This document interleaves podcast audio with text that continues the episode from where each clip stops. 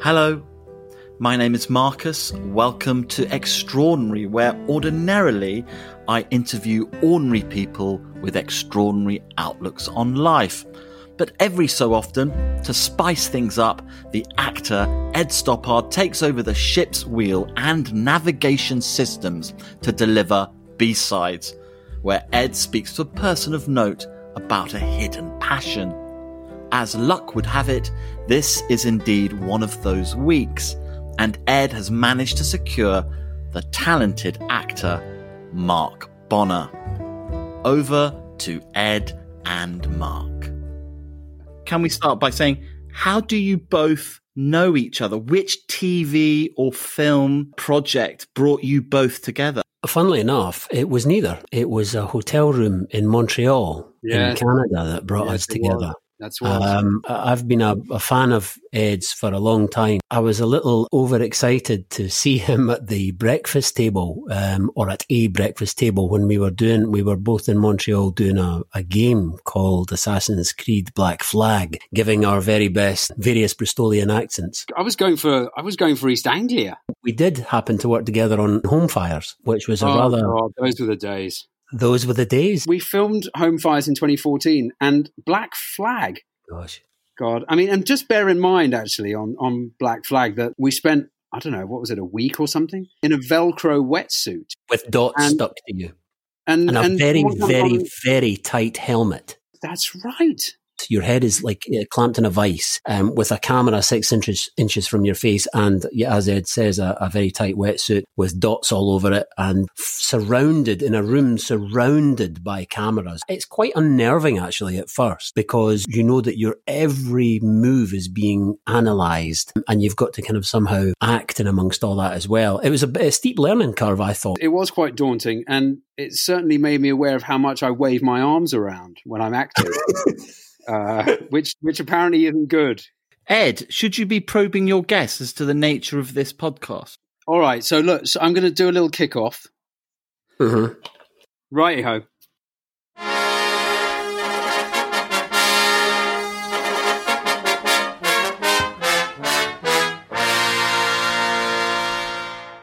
Uh, welcome to uh, another episode of B Sides, where I probe the soft underbelly of my guest, looking to reveal their hidden passion beneath. That guest today is a brilliant actor, a thoroughly lovely man, and on the death of Sean Connery, he will officially become Scotland's sexiest man. He is, of course, Mark Bonnar.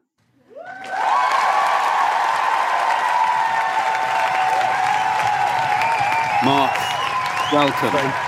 What a great intro This i've is- never had one like that before This is bucket list stuff for me. I've had a bit of a secret crush on Mark from the get go, have you if I'm honest. entirely reciprocated I have actually said in print that you're my favorite actor. I've definitely said to interviewers when they said, Who's your favorite actor? And I've said, uh, Actually, it's Mark Bonnar. i'm blushing I'm now going to make that case. And I'm simply going to do it Oh. by reading the names of some of the shows you've done in the last few years. The much missed Home Fires, of which we the did much two missed series. home fires. Catastrophe, Yeah. seminal series of Line of Duty, Unforgotten, Apple Tree Yard, hmm. Shetland, which has been running for what, seven years? Seven, six, six. We're coming up for series six, yeah. So There go, seven years. Six. And a whole bunch of things which I haven't mentioned.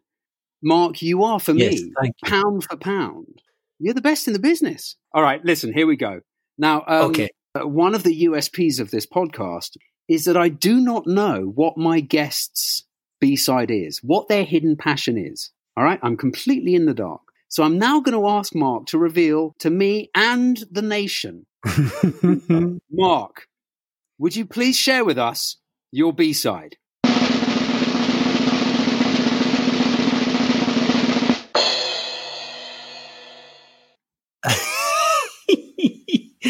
For those playing at home and our studio audience, my B side is I'm a drummer.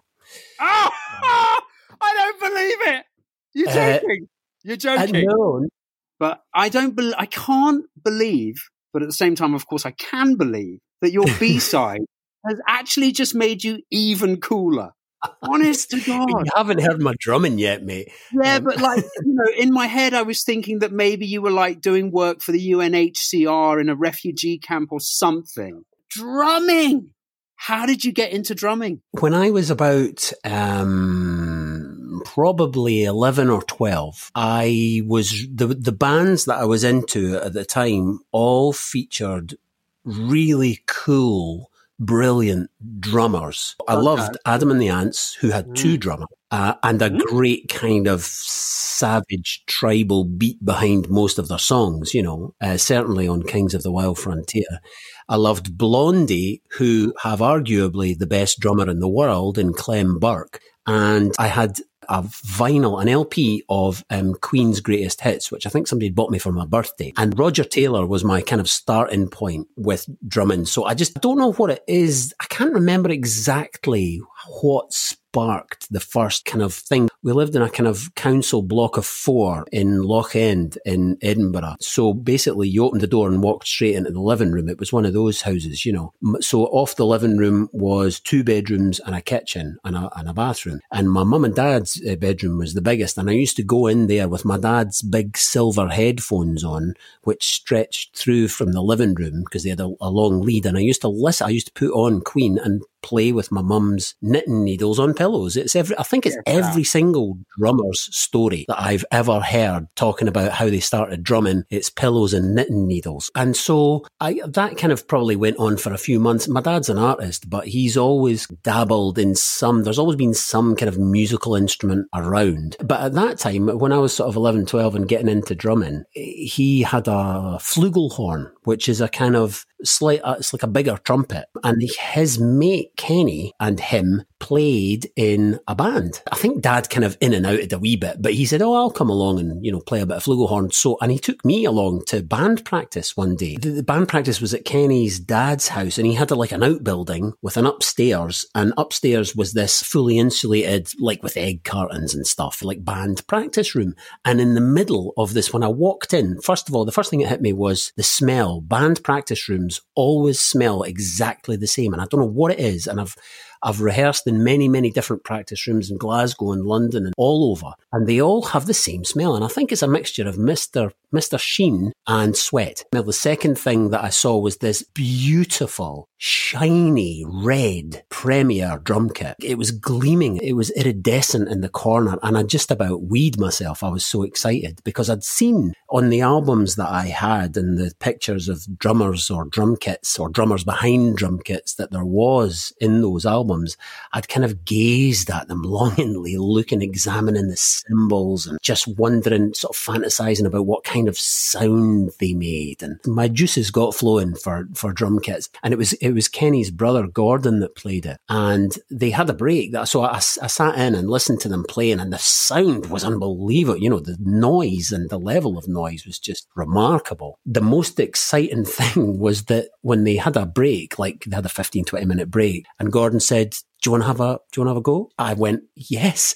so I sat, when they all went, I sat down behind this kit for 20 minutes and beat the hell out of it and just imagined I was a rock god.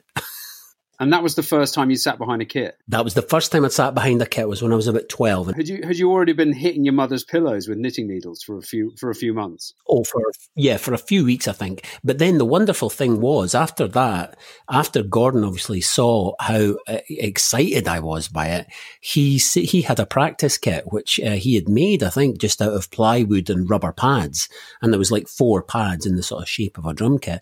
He lent it to me. He gave me a long term loan of it. So I had it for about a year and we just moved out to a place called Tranent in East Lothian to a sort of bigger house because my dad, even though it was a council house, my dad had said that he needed, as he did, he needed space to work for his, for his art and stuff. So we, we got this council house in Tranent that was like a five bedroom council house and uh, it was like a detached thing on, on its own. And I played those practice pads for, for, yeah, a year, year and a half. And then eventually Gordon went, Oh, have you still got those practice pads? But by then I was like, you know, I was totally in love. Um, so drumming has always been at the forefront of my, whenever I hear anything, it's always the, the drumming that uh, I fall in love with first. So I love like, you know, Dave Grohl and Clem Burke is still, a, he's still the best. Just to sort of head him off at the pass because I know he's itching and To be honest, either he's died or his Wi-Fi has dropped out, or he's just showing a level of self-assurance that I didn't know he had. But uh, Marcus himself, indeed, an enthusiastic drummer.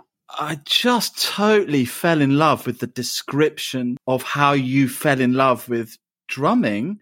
And I stopped being a producer of a podcast and I was just a listener in awe of that story. I came to drumming much later in life, in my 40s, when I suddenly had an oh, urge oh, wow. to drum. But I was a guitarist at school. I always had a feel for drums. And I just took lessons in my forties and, and I've got a kit in the basement at work. I've occasionally played with another guitarist and that's a weird experience, but I'm, I do not know whether you've, have you ever, have you been in a band? Yeah, that was going to be my question. Yes, that was the next step forward really because I it didn't progress any further than just in my bedroom with these practice pads and once the practice pads left I kind of it, it, left me really I mean I still loved drumming and you know I still you know tapped around on my legs and stuff you know and but I never really I mean that would uh, I would have been maybe 13 14 and I think there was little dalliances at school, or, or no, it was after school. It, it, it was um, after we left school.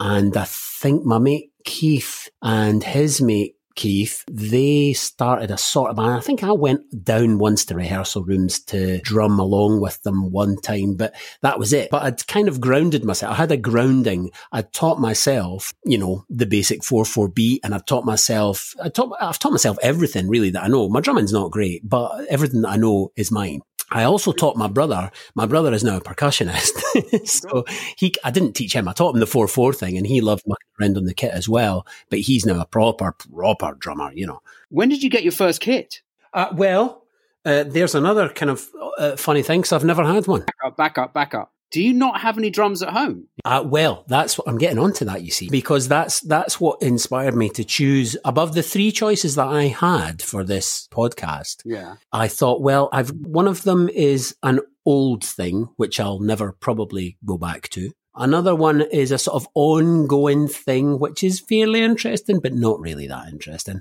And the other one is drumming. And drumming is the one that I know I am going to go back to because I'm going to buy, I'm, I'm kind of not at the moment, but maybe when things become a bit clearer about our livelihoods, I'm going to buy an electronic drum kit for down here. I've got a, I'm lucky enough to have a room at the bottom of the garden, which is quite big. And it's where I'm sat now, actually. It's got my hi-fi set up. I built a wee voice booth in the corner, you know, um, but there's room for a drum kit as well. And I've got my electric guitar. That I play guitar as well, but I, I want to get back into the drums. And I want to, I think my boy would really love the drums as well. I think they both would actually, both my kids would, but I think Samuel's got a, a, an inkling towards drumming, I think. And I really want a digital kit so you can put, you just put your headphones on and you've got a choice of, you know, 170 drum kits. Yeah. And you can play along to all your favorite tunes. And that's just what I want to do, really. Yes, I've never had my own drum kit, but I've always used the drum kits at rehearsal rooms because there's always a kit in a, in a, in a practice room. And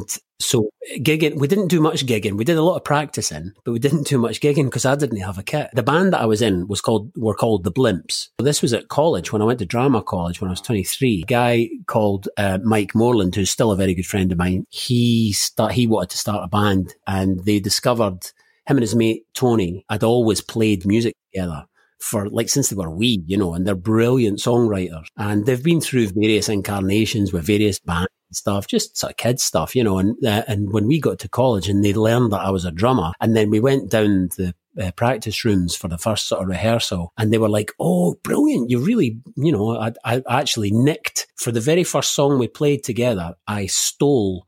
One of Gordon Monroe's riffs, the guy that let me sit on his drum kit wow. when I was 12, he, one of his riffs really struck a chord with me and I nicked it for the very first song I played with the Blimps. It was hilarious. Yeah, so so that was the band that we had at college. We played, we did about three gigs. We played Strathclyde Uni Union. We played, um, we played at college as well, the the final year dance or whatever it was, our final year piss up. And we had mostly our own songs, and we played a couple of covers, undertones, and you know whatnot. We were sort of punk, you know. I was just going to sort of point out that there are kind of gradations of B sides, and you know some people they do sort of you know their B side will never take them out of their spare bedroom and whatnot. But despite the fact fact that you've never owned a set of drums, you have actually played bona fide gigs. We were at drama school and there was like three years worth of drama students and then there was a music students as well. So we just got them all to come whenever we played and they kind of, they were very supportive, you know. I didn't know this B-side would emerge as drumming, but you have a theory, Ed, that a lot of people's B-sides are atavistic and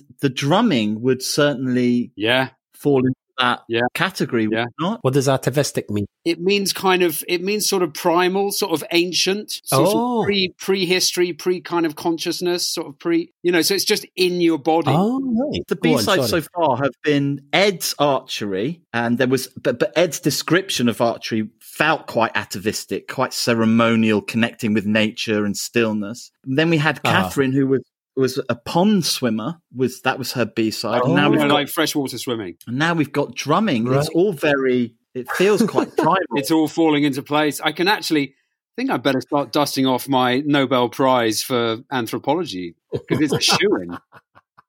I don't know if the Lancet is still publishing in COVID, but they better clear some space in the next issue. The thing I love about drumming is the obli- the state of oblivion that you can reach in drumming. Yeah. It's and it's not Ah. It, it's meditative, no different to when Ed when you're doing archery or when Catherine is doing her pond swimming. It's a, there's a meditative thing to drumming that's obvious. There, there is definitely that when you're when you're drumming, when you uh, get into a zone. If you're on your own, I would go further and say that when you're in a band, or indeed I've sung, I've I did I've done one musical in my life, and singing also has the same thing. Well, it's a band of sorts, isn't it? It's a choir. Um, but when you're either singing or playing together, and something unspoken, atavistic, I suppose, um, clicks into all of you at the same time, it takes you to somewhere else. It definitely, definitely takes you to somewhere else. There is something that is other about um, four or however many people uh, playing music together, making music together. Yeah. And is that something that you crave? Or, well, crave may be too strong a word, but is that something that draws you to drumming? That feeling that you Yeah. maybe don't get in your just everyday life? I would say that I would say that I do probably get it in my everyday life, um, not in my everyday life, but in my everyday work life. If I'm working, Yeah. I think there is a similar thing with acting that if you're certainly on stage, not so much in on camera, but it can happen. But on stage, I would say definitely you, you know, it's that good show, bad show thing. You know, you come off stage exhilarated because you've had the most incredible night and everybody's buzzing, you know, and but you don't know what it is. It's that age old tale about um about Olivier coming off as Othello, I think it was Yeah. and um, uh, the stage manager saying to him, "It was a wonderful show tonight, Mister Olivier." He's going, "Yes, but I don't know why." Um, you know that kind of that thing that you can't put your finger on. That's um, that is the other. It, it's definitely something that is um, that I I yearn for and have for a long time. I mean, I, I, I pick up and play the guitar now and again. So what? So you, you you're going to get yourself an electric drum kit, Uh, yes, I am. And I've, de- I've decided that once, yeah, once I know where the next money's coming from, right, once this is all over, yeah, that's going to be a, a purchase that I, I want to make because I've realized that there's very few ways I can make money. In fact, there's only one way that I can make money, and that is by acting. It seems because I've tried everything else in my life, and I know b- because of um, because I've been homeschooling for the last three months, I know that teaching definitely isn't one of the ways I can fucking yeah, make money. and Um, well, that's been a slog yeah, but I mean, I lo- obviously love them, but it's hard work. Oh my god! I think that I- I think that once uh, once I know that everything's going to return to a bit of normality and I've got some money coming in again, I really really want to buy a drum kit because I think it's uh it's it it, it always speaks to me and it's always in me and it's uh I, I just um I just miss it. I miss it. And I had a shot of a drum kit. I was I was doing I was rehearsing a play for the Royal Court in, in rehearsal rooms in Cl- uh, near not Clapham Common uh, Clapham Junction, and um, it was a wee walk from Clapham Junction, sort of almost at the uh, almost at the river. And I they, they, there was a brilliant music studio, but they'd bizarrely they'd just made a documentary about Clem Burke, uh, and they get I got chatting to the, the guy that owned the place and everything. He was really nice, and he gave me a copy of the documentary. It was really good. But he also they had like music studios downstairs, and they had like a rehearsal space upstairs, which is where we were. And um, he said because I'd seen the kit in the rehe- in the rehearsal room. And I said, Can I have a shot of the kit?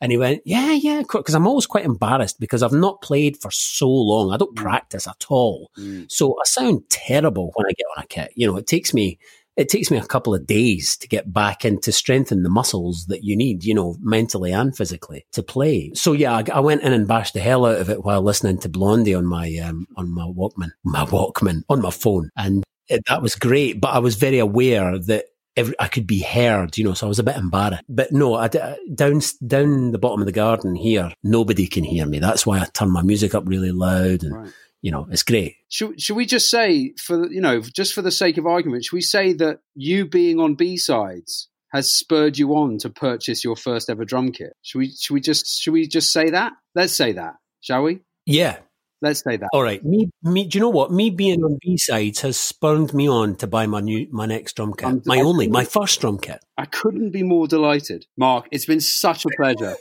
I've so missed you. Bloody hell. Oh, mate, really, Anyway, it's been really good to spend a bit of time together. oh, it's been lovely just to hear you. Even though I've just rabbited on. No, I'm going to play this back tonight, and as I go to sleep, and I'm just going to fall asleep to your dulcet tones. Um. anyway, listen. Hey, listen, I've got. Yeah, Can I ask you something? go on. I've got um, one, I've got one of our old songs, the Blimps' old songs, teed up on my hi-fi right now, which Oh, might be t- you might not be able to hear it very well, but Go on. shall I play you out with that? Totally. A wee bit. Out. It's got a drumming intro. Stick it on. the mic should be good enough to get it. Exactly. Mark, Um, listen, how much how much of this do you want me to play? Just just play us through your drum solo. Uh, well, it's no, no, it's not a solo. It's just the, it starts. It starts like a millisecond before everything else us. does. Give it to us. All right, I'll try. I'll try and turn it up a bit as well. Hang Right. on, Mark, thank you so much. Ed. What a pleasure.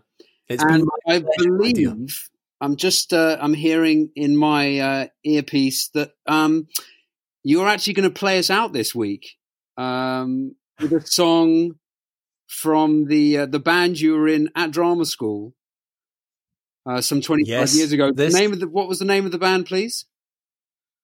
the name of the band was the Blimps, taken from the Captain Beefheart song Excellent. And the Um, song, so the song you'll be playing Blimp. for us tonight is in the glass. one more time. This is the Blimps with Life in the Glass. Oof. God, I love it already. All right, away you go. See if I can. Hold on. Uh, what's happening? Uh, okay. Right, here we go.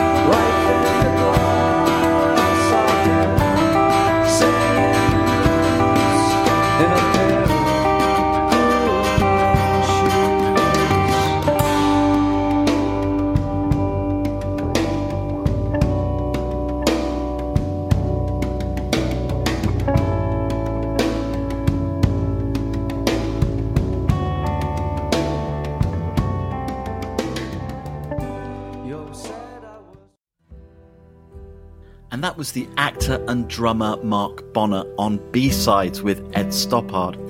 Next week for Extraordinary, I'll be talking to a man called John Park, who between 2002 and 2012 attempted, with an army of passionate theatre volunteers, to review the British fringe theatre scene.